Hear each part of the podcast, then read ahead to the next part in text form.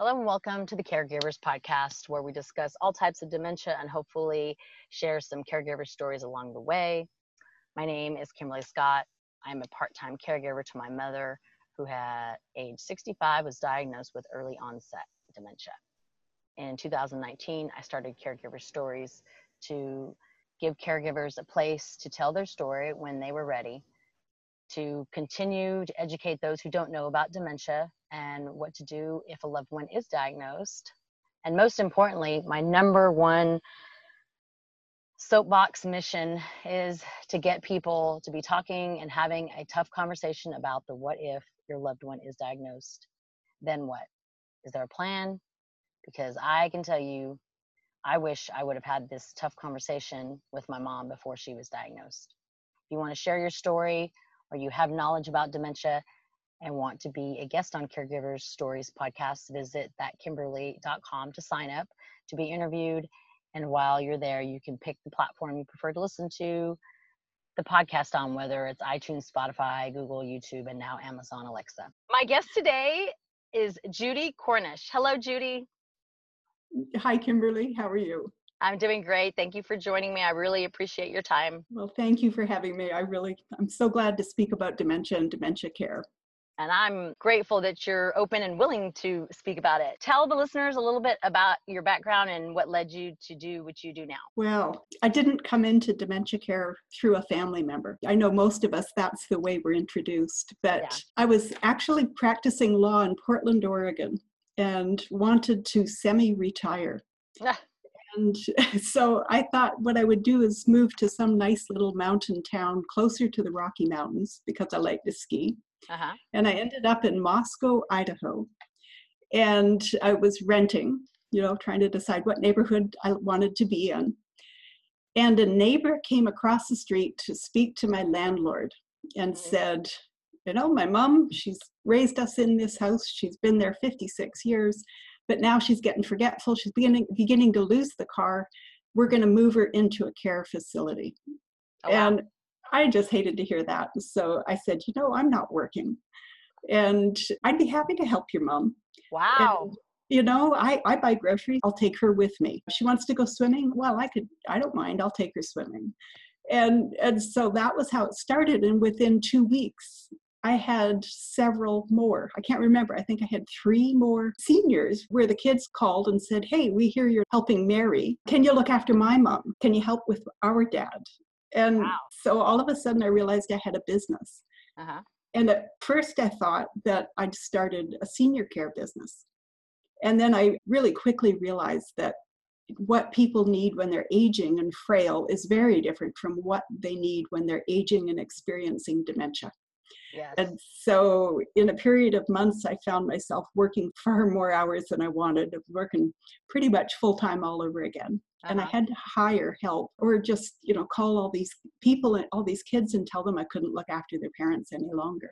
Uh-huh. And so, but what kept me going was the realization. At first, I couldn't put my finger on it, but I knew that all of these people, you know, all my neighbors, all my elders mm. that I mm. was working with, that they were experiencing something I had experienced before. And I just couldn't put my finger on it. You know, they were really distressed, really uncomfortable. And I realized it took me about six or eight months. And all of a sudden, I realized that what they were experiencing was the loss of rational thinking skills. And they were trying to navigate the world with just their intuitive thinking skills. Mm-hmm. And I'd gone through the very same thing when I went from my undergraduate work in languages and music and art, literature, and very suddenly ended up in law school. And all of a sudden, I found myself in law school where I had to use rational thinking skills and I wasn't able to use intuitive thinking skills that I was much more comfortable using. So, so you uh realized it was the same process. It was that our brains were working yeah. the same yeah that when we lose a set of skills it ups, it's upsetting yes and yet i knew you know from my work in languages. I knew that when we begin to behave in a manner that seems odd or when our brains make mistakes that there's always a logical reason. And and so i didn't know anything about dementia or alzheimer's or anything like that because my background is is arts and law. Hmm but I expected that when people behaved in a certain way or reacted in a certain way, that there would be a logical reason for it. And I think that expectation really helped me see dementia differently. Yeah. And, you know, and everything I teach now and everything I learned, everything I write about is what I learned from those neighbors, Yeah. from my clients, my elders. You're five years in the trenches, if you will, and by accident, that is a sheer kindness act because my mom's had dementia for seven years now, and it was only this past year that I found a caregiver that I pay to stay with my mom Monday through Friday, eight to five. Yeah. But I had interviewed so many other people. I had asked friends if they Oh, and, yeah. and her neighbors, they retired, but I didn't straight out ask them, but nobody volunteered and said, sure, let me, why not? So Yeah, that's right. No, you. but you know, it really is, it's so much harder to be Yeah. the caregiver of a loved one yes. than it is to be a caregiver who comes in because, you know, you've got decades of experience and relationship. yeah. And, I think and all of that's in it too. I feel like it's relative. The the Yeah. things that the caregiver expresses to me, her full time one that is not related to her, is hard because she sees change and she she's hesitant and it's a different struggle than like the struggle I have as being the child to parent and the struggle that my mom and my stepdad have and you know everybody any kind of relationship throughout the family. So Yeah. it is hard. Well, good for you. That's amazing. And so you took the five years of experience and developed the training program that you now call Dawn or the Dawn Method. That's right. Yeah. And, but you know, it wasn't actually that seamless. You know, at, at first I was just fascinated and trying to really identify what this pattern was. hmm in people's losses. And so, you know, and I hired additional staff to work with me. And I was already seeing that, well, if I just took care of the person's rational thinking needs, you know, if I did all the rational thinking when I was with my client, then they'd be really comfortable just using intuitive thinking skills.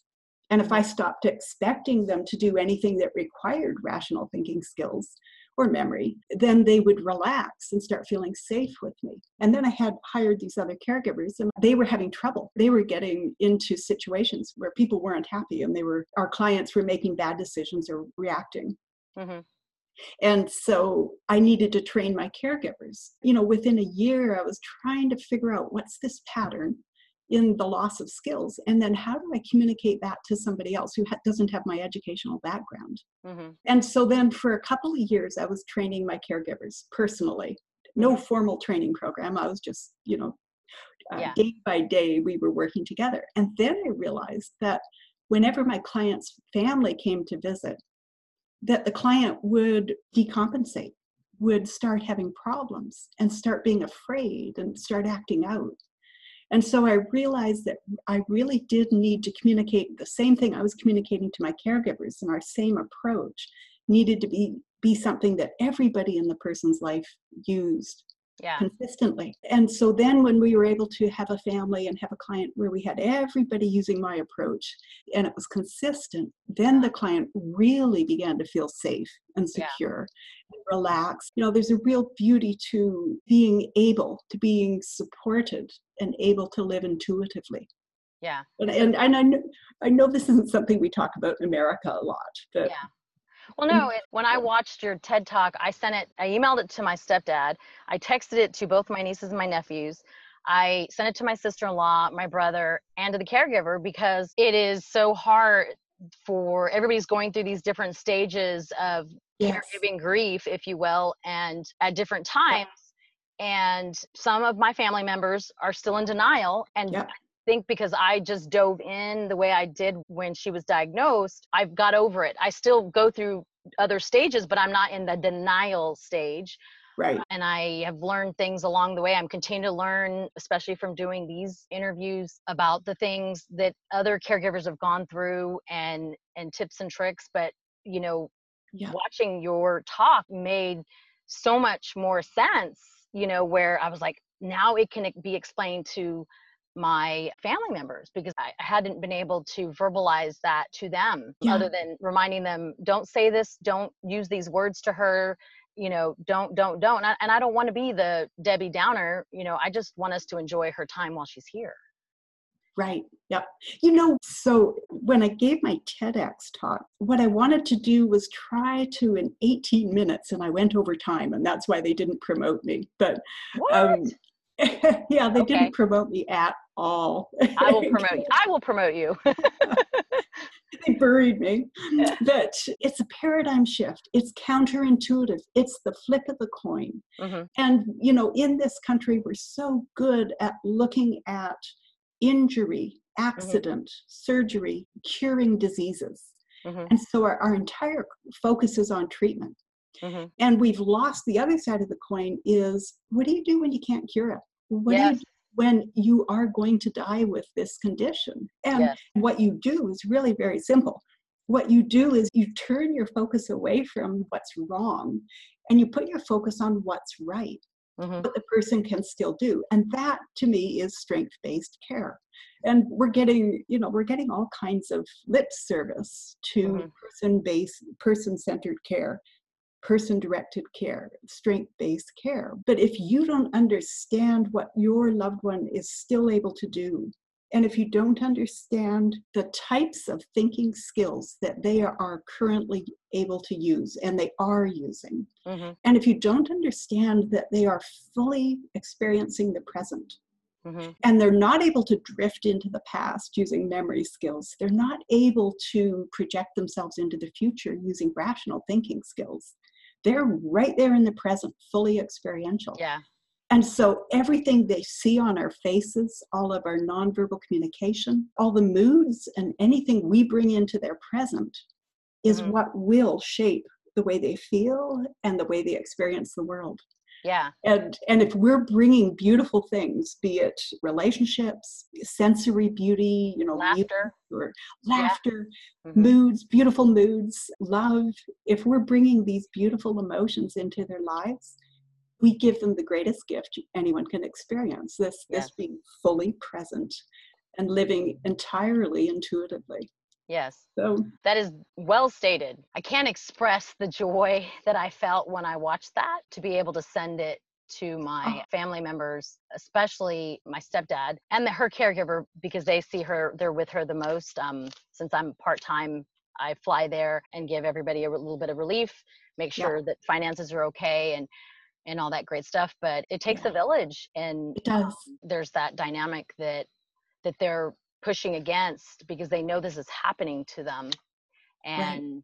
if you don't meet them where they're at yeah. it's hard for them i didn't want to misquote but the stats that you mentioned in that would you talk a little bit about those number of people that are turning 65 i believe and then that are being diagnosed with dementia boy, you know, I purposely forget the statistics. Okay. Right now, we think that very likely it's going to be about 16 to 17 million families who are attempting to provide care in some manner for a loved one who's experiencing dementia.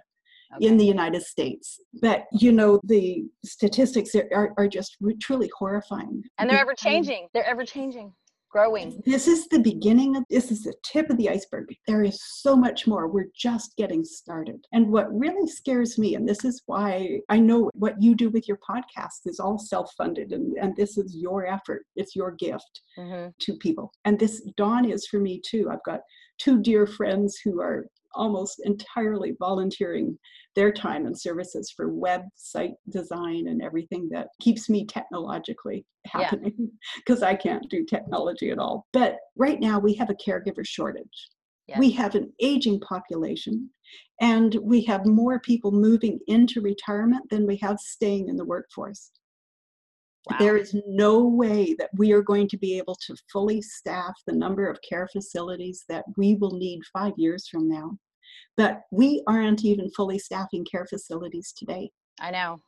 And so, what does that mean? And that's what has shaped my approach. And this is why I'm still not retired and I'm still working. Well, you, sh- you shouldn't. I tell people don't retire. Just keep, keep, doing what you're doing. Keep doing what you're doing. yeah. yeah that's right. It's too much fun, but you know, there's just such a need. But my goal, what I want to do, is help families, help all of us, those of us who are not medical professionals and we can't afford care facilities and we're doing our best, but we all must work. And I want to help us, equip us to provide kind, supportive, proper dementia care.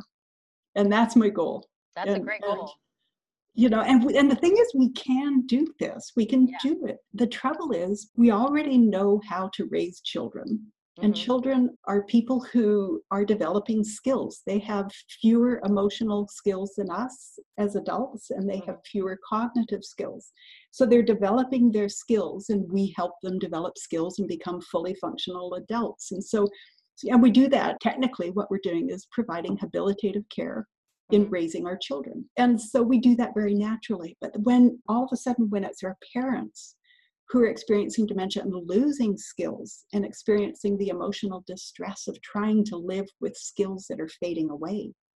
We're not good at that. We've never done it before. And we try the child approach and it doesn't work. And then we try to, you know, use what the medical establishment here in America has told us is the correct way, Mhm. you know, reality orientation. Mhm. Try to force this person to accept what we know is true. That doesn't work. that doesn't work because they're losing rational thought. And so you know they can't analyze whether their reality is true or, or the one they're being told. And so so it's the flip of the coin and it's just the same. It's habilitative care. It works. It works beautifully. But it's counterintuitive to anything you've done before Mhm. and so so that's why people always want me to come teach in one hour teach us the dawn method and there is no possible way to do that because it's a paradigm shift i'm changing the way you think and it takes experiential learning you know when i teach i teach families and I like to teach families privately. You know, I use Zoom if they don't live here or, or in person if they do. But I like to teach eight one hour classes over a period of eight weeks. And I find if I lead them through, lead them into understanding this strength-based approach, if I if I can take them on a journey that takes eight weeks, when Mhm. we get to the end, they're with me. Yeah. And, 20, and 21 then days to change a habit. I know, you know, at first I used to not let people take the classes more than once every three weeks, and then it was 24 weeks for the whole series, and, yeah. and that was just too hard for Yeah. Yeah. So But it's good. You know, practice makes perfect, and it does take the entire or the family that wants to participate you know if it's two people or if it's 10 so that everybody's on the same page and i only know this from experience because when i held it all in and i didn't talk to my siblings or my stepdad or anybody else it was Yeah. not a good formula and so then i started Right. sharing and expressing the things that i had learned you know online or from friends now you and others that i've interviewed it does take a village and it it, does. it, it it's a really different does. she's physically very healthy my mother is so she has no short-term memory and some of the things that she does remember i'm just baffled at you know? When i was just visiting there she said let's start a business. And i was like okay mom what kind of business? I don't know. It kicked in when she retired and so she wasn't ready to not be able to do any stuff you know other than just play tennis. So she has this yearning to still do stuff every day. She applied for uber and i was like oh my gosh Yeah. um, you're no longer driving. How can you work for Uber, but things like that that I just don't know where they come from. But it makes more sense now from what you're saying, how I can treat her and how maybe uh, you know we can go about things differently in that way. Yeah, Um, you know, one of the first things that I, when I meet with a family, you know, about providing care, um, and I do still have my little my care business in Moscow, Idaho. Mhm. Palouse Dementia Care is still there. Um, yeah, but you know, one of the first questions, the first things I want to know is your loved one who's experiencing dementia. Is she able to comprehend that she's losing cognitive skills? Because some people are fully aware that they're losing cognitive skills, and those people are really afraid, they're grieving, they are so, so, you know, grief stricken for what's going to happen to them and to their families, to their loved ones. yeah. They're grieving for the future, the retirement years they're losing.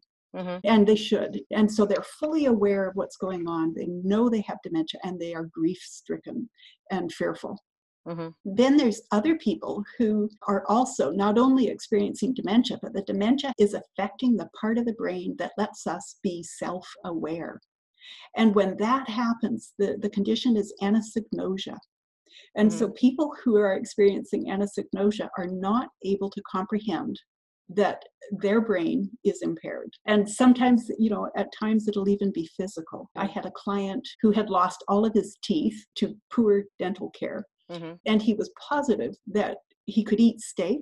And if he managed to order a steak at a restaurant, he'd get really angry because mm-hmm. they served him a tough steak and there was mm-hmm. no way for him to comprehend that not having any teeth meant he could not chew. I've got another client who is unaware, she cannot recall why she has pain. Mm-hmm. And so every few moments she's positive that her partner has hit her and okay. caused her pain. And yet she's not able to recall or remember what that is. So when you're shaping the way you approach providing dementia care, you have to take into account whether or not the individual is able to comprehend that they need care mm-hmm. and that they are impaired.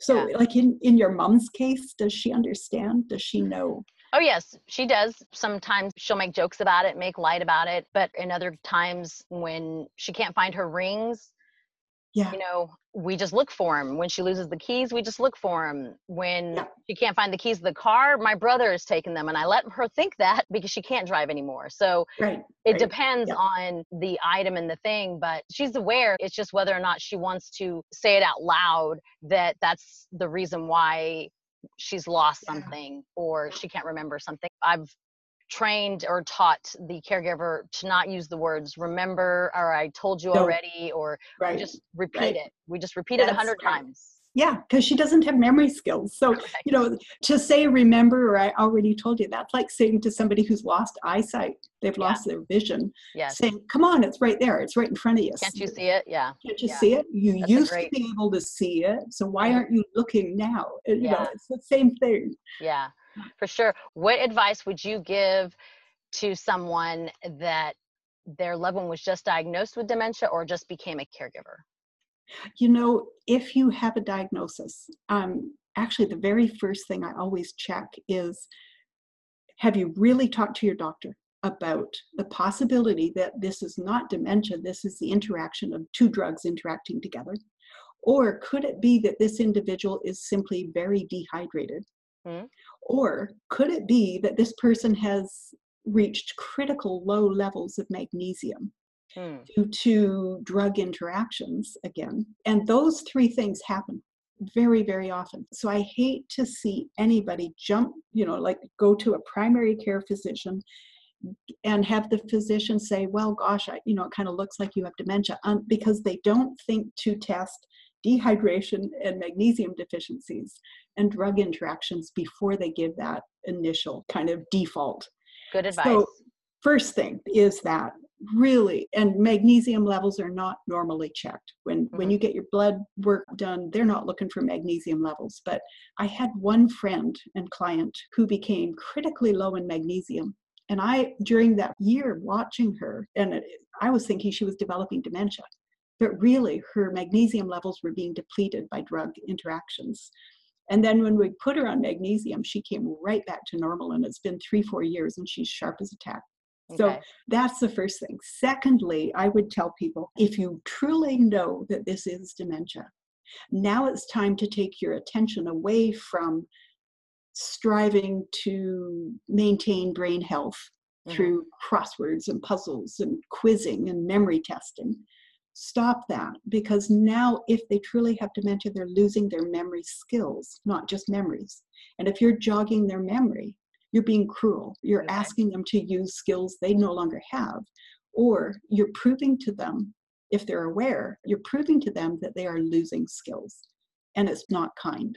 Yeah. And so you t- take your focus away from trying to maintain brain health and now you put your focus on the person and on the skills they're going to retain and so your focus will go to enriching their presence and their present, their experience in the present at all times, and taking care of all the rational thinking tasks for them. Yeah. But finding ways to support, becoming the partner, a teammate, not suddenly thinking you know best and you're going to become the instructor. Yeah. Or yeah, or the director. That's just not going to work. And then the other thing. So next, the thing I would like to tell people is, you know, I know we talk a lot about mindfulness in our culture currently.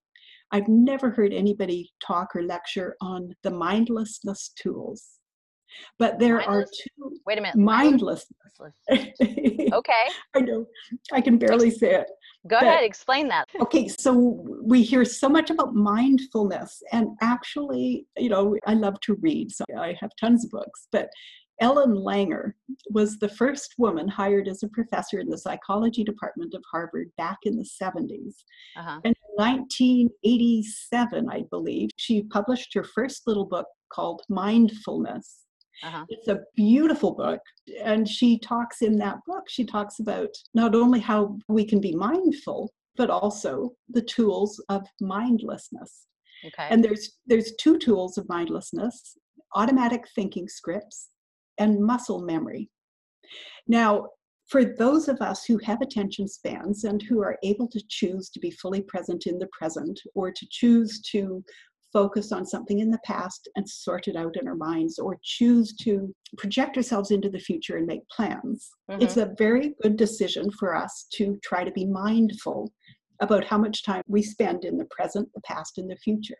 Mhm. But for those of us who are experiencing dementia, who are losing our attention span, our ability to direct, redirect, and maintain attention, Mhm. we aren't mindfully frozen in the present. We are unable to be mindful and unable to leave the present for the past and the future. And so we still have to function as Mhm. best we can.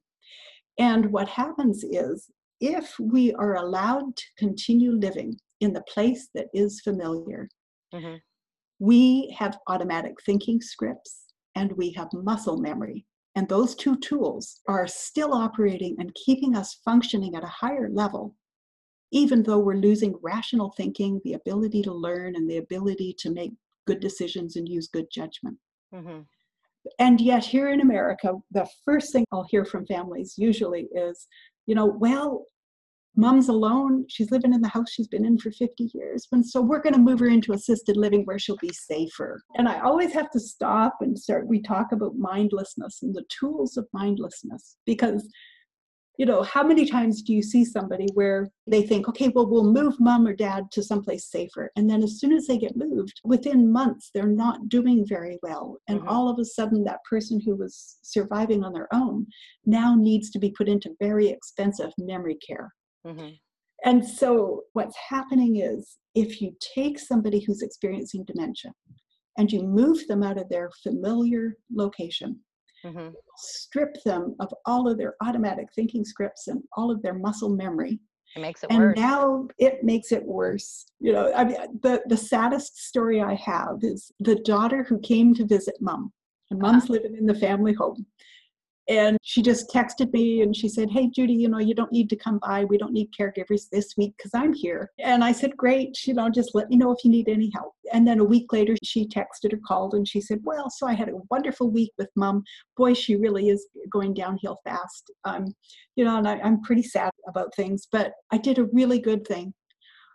I completely rearranged the house for Oh. mom to make it easier for her. And so, you know, dad always got to sleep on the side of the bed closest to the bathroom. And so, so I rearranged the bedroom so that she can just get out of bed on her side and walk straight to the bathroom.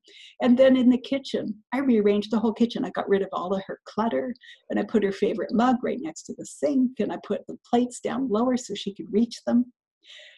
And I went over to see my client an hour later, and the poor woman was walking in circles. Yeah. She had a, she had a bump on her forehead. And Mhm. I am sure she got out of bed in the night and walked around the bed and walked into the wall. Yeah. She goes into the kitchen and she can't find anything. And all of a sudden, her home, her familiar home of so many years, of decades, Yeah. was a strange place to her and she had no ability to learn new patterns. So that's a long winded answer, but those are some of the things that I most people want to to, tell families when, Yeah. when they're caring for their loved ones. It's very true. When I thought of moving home, my mom would not let me. And then the first thing, even though it was only my mom's general practitioner that said you should not move her anywhere because she does have a lot of friends. She played tennis. for- Like he's like, just keep the routine as best you can. Oh, mm. good for him. And so I just go there and we try to do our best. She does hide everything in the house, and that's a whole other conversation. But we try to do our best to keep things in the same place, but she still doesn't put them in the same place because she's hiding them. hiding Um, them, right? and then, Yeah. But I am trying to decrease the amount of stuff she has, like that she doesn't use. So that Yeah. way it's simpler for her to choose such stuff, like her clothing. You know, I read an article Yeah. about Yeah. eventually they get overwhelmed with the number of outfits. So maybe just dial it down to 20 outfits and then Yeah. rotate them. So I'm trying to do that now. But yeah, just weed out things that you know she doesn't search for ever. Yeah. Yeah. yeah, I'm doing my best. It's a process for sure. What is something that you were surprised about, you know, when you were a caregiver for those years? You know, I think the first thing that jumps into my mind is stigma.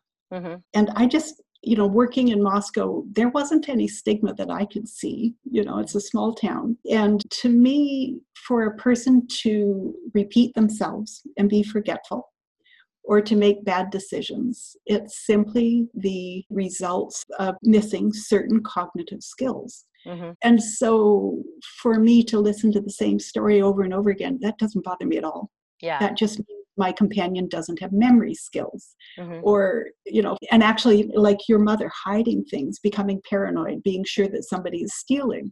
It's not a moral issue. It's not a personality issue at all. It's simply what happens when somebody is losing rational thinking skills, but is aware of the loss of memory skills, but not aware of the loss of rational thinking skills you know, it's like a partial anosognosia. And so to me, I just, not having had a lot of contact with dementia or Alzheimer's or, you know, the care provided, I didn't understand there was a stigma or that Yeah. we should be the least bit embarrassed about it or that, you know, other seniors will ostracize a person who's experiencing dementia because they're almost afraid it's contagious Yeah. and they just don't want any part of it. So stigma really surprises me. I just don't understand. You know, if somebody, you know, their hips are bad or their knees are bad, we've got all kinds of assistance.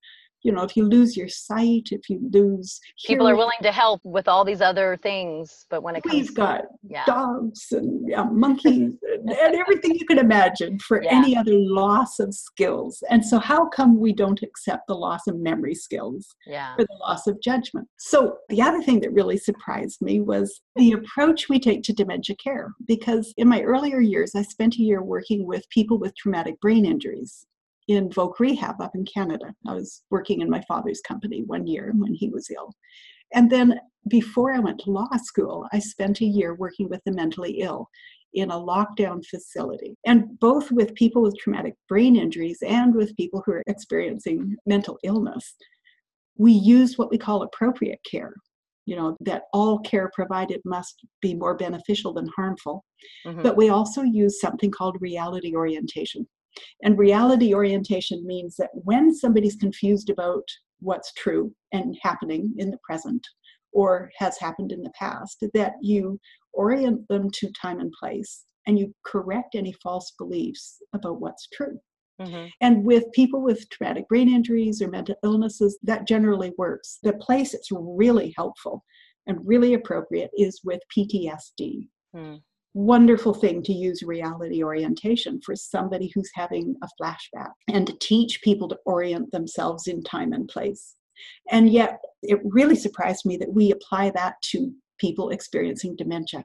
Because if you're experiencing dementia, you are losing or have lost rational thinking skills. Mhm. And if you don't have your rational thinking skills, you can't analyze whether somebody else's version of reality is correct or whether your own reality is correct. Mhm. And so, what we're doing when we try to use appropriate care or reality orientation on the person experiencing dementia, we are setting them up for a fight or flight response because that's a part of our intuitive thinking skills fight or flight. And so, if the person believes our version of reality Mhm. and comes to understand that their own version is wrong, Mhm. they will be afraid, as they should be, that their brain is not giving them good information. And if a person doesn't believe us, they're going to be angry and Yeah. paranoid and think that we're trying to put pull the wool over their eyes, that we're trying to set them up, that we want to steal from them or trick them. Yeah. And if you're experiencing dementia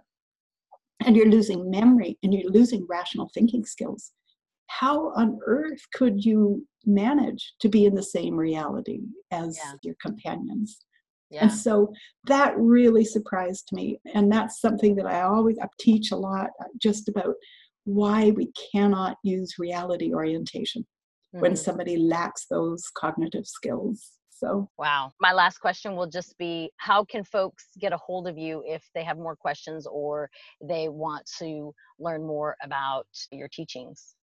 You know, um, my website is thedawnmethod.com. Okay. And on the website, there's an if they send an email to info at mm-hmm. I will get to that. And my email address, my personal address is judy at thedawnmethod.com. And there's a lot of information. There's blogs, and we are getting our little training videos up, a subscription for families, and it'll be cool. available by the end of June. So okay. Awesome. I'm always happy to talk with people. That's amazing. Well, thank you again, Judy, for joining me today and sharing your story. I truly appreciate your time, and I'm grateful that you shared your knowledge with me and the listeners. And I'm excited to hear what my family had to say about your short, brief message about the Dawn method because it was very eye opening to me.